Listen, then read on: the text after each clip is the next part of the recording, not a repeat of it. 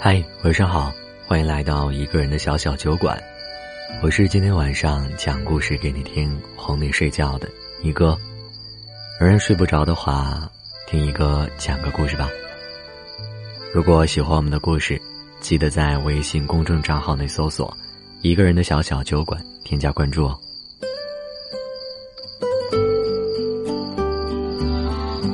白霜窝在沙发里，看着餐厅的彩灯发呆，身旁一起聚会的几个姐妹正在胡侃。有人突然碰了她一下，问双双，你男朋友呢？白霜猛地回神，才听清楚话题不知从何时拐到了各自男友身上。白霜摆摆手打岔，她没什么可说的呀。几个姐妹倒是没再追问，接着话题继续扯。白霜听他们讲，上个月生日男朋友给我发了一三一四，啊，我男朋友才给我发了五二零。白霜摸着额头，在心里想，知足吧。前几天他过生日，李东说工作忙没有办法帮他庆祝，先是微信上发来一堆道歉的话，没几秒又发来一个红包，他打开一看，五块二。白霜盯着那个红包看了很久，最后只回了一句，谢谢啊。李东和他恋爱将近一年，其实刚开始白霜对李东并不感冒，也没有什么特别的，就是他见完李东第一面后觉得没什么感觉，说不上好也谈不上坏。倒是李东追得紧，三天两头的往白霜单位跑，每次要么带奶茶，要么带点零食，偶尔还会拿点小礼物送他，平时也经常对他嘘寒问暖，次数多了，白霜觉得这人对自己很是上心。加上白霜单位的大姐在旁边煽风点火说，这个社会遇见一个愿意对你好的人不容易，说完还会给白霜一个意味深长的眼神。有一天白霜加班到十一点，出单位门的时候，看到李东已在车旁对着他笑，路灯斜斜地照过来，有薄薄的光雾打在李东的脸上，心动来得猝不及防。没多久白霜就答应做了李东的女朋友。是在恋爱后，白霜发现他和李东还挺合拍，两人都对自己的人生有一定的规划，喜欢工作的时候互不打扰，给彼此空间。生活上白霜是个马大哈，对很多事情都不介怀，李东反而很心细，会提醒他下雨带伞，天冷多穿衣。有一次半夜白霜睡不着，发了条朋友圈，没几分钟李东打电话过来陪他聊了半宿。那时是冬天，寒冬腊月，天寒地冻，但因为有李东，一切都好像有了温度。白霜很是喜欢他，从小不在父母身边长大，一直活得很独立，现在有个人把他放在心上，事事关心，事事爱护他，他觉得自己遇到了对的人。只是让他多少有些不得劲儿的是李东对待钱的态度。以前白霜对这些事情不是很介意，两人出去约会大多是街边小摊，只是偶尔去商场吃顿火锅。李东说，真正的美味不在商场，而在这些土生土长的烟火里。白霜坐在一旁听李东一本正经地说这话，丝毫没有觉得违和。直到有一次朋友在微信上问他，你家李东赚大钱了吗？最近经常看见他在京杭大酒店请客吃饭。白霜开始觉得有些不对劲儿。之前情人节李东难得带他去吃了顿西餐，他边吃边说一点都不实惠，搞得白霜心情很郁闷。接着半夜又给他发了一个十三块十四毛的红包，李东说红包不在多，贵在心意。白霜在朋友圈看到很多人晒红包，数额清一色的一千三百一十四，他没有好意思和李东说，但心里却有点不舒服。但当时他觉得自己又不是图李东的钱，有个红包就挺好的，没有必要那么矫情。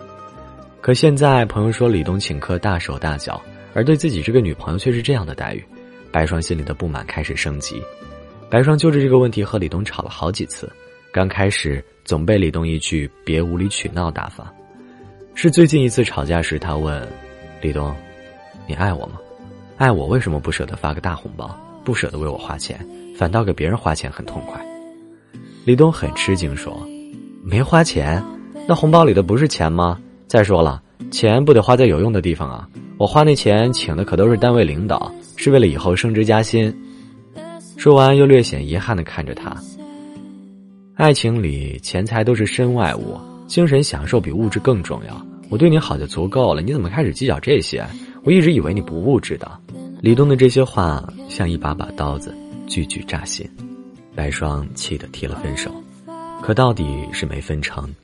李东抱着白霜一直不停地道歉，说自己只是有点节俭，并不是不爱他，以后会尝试着改变，希望白霜能给他一个机会。白霜心软了。那次后，李东的确收敛了不少，没事儿给他发个稍微大点的红包，虽然数额也就是两位数，再加上李东请他吃饭也不总去街边摊了，白霜很是满足。直到这次他生日，李东突然甩过来一个五块二的红包，白霜才猛然惊醒。以前老人说一个人本性难移，白霜总是嗤之以鼻，他一直觉得这话就是扼杀了人的可能性。可现在白霜觉得这话还是有一定的道理。白霜和姐妹的聚餐结束时已经十一点，大家都各自打车回家。以前这个时候李东的电话早已追来，句句都是关心他有没有到家，路上一定要注意安全。最近李东工作忙碌，和他的联系渐少，难得的约会李东也大多敷衍了事。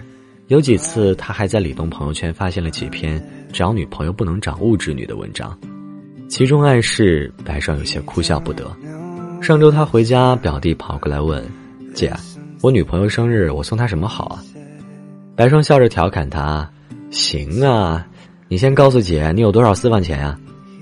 表弟偷偷地附在他耳边说：“哎呀姐，我实习就一千五百块钱，虽然不多，但我愿意都给他。”时至今日，表弟说这话时的表情，白霜还记得，那才是真的爱一个人。虽然这不是那个有情就能饮水饱的年代，但表弟背后的深情他是真的很羡慕。是啊，表弟没钱，但却愿意在自己承受范围内给一个女孩最大的温暖。以前白霜读过很多文章，里面有好多话说一个男人爱不爱你就看他舍不舍得给你发红包，他如果爱你自然愿意给你发，如果不爱你一块钱他都觉得是浪费。是啊，李东每个月收入可观，却舍不得带他去吃顿大餐，各种节日的礼物也多是敷衍，就连能直接表达爱意的红包也让人看着心寒。红包不在大小，在于心意，这话没错，但是如果一个人只有一百块，愿意把九十九块都给你，而另一个人有一千块，同样愿意给你九十九，那这其中的含义不用我说你也知道，当然是不一样的。因为喜欢所以难得，因为爱你所以一切都在所不惜。很多时候女生在乎的不是红包的金额，而是通过红包赋予的情感。毕竟一个真正爱你有正常经济来源的男人，哪有不舍得给你发个大红包，不舍得为你花钱的？除非他爱的不是你。就像有一句话说，红包与钱多少无关，却决定了你在他心中的地位。如今白霜觉得这话对极了。那晚白霜把车停在桥边，有晚风凉凉的吹过，他打开手机翻了翻那几个红包，数额加起来不到一百块。白霜呵呵一笑，将所有的红包退还给李东，然后潇洒地发了一句再见。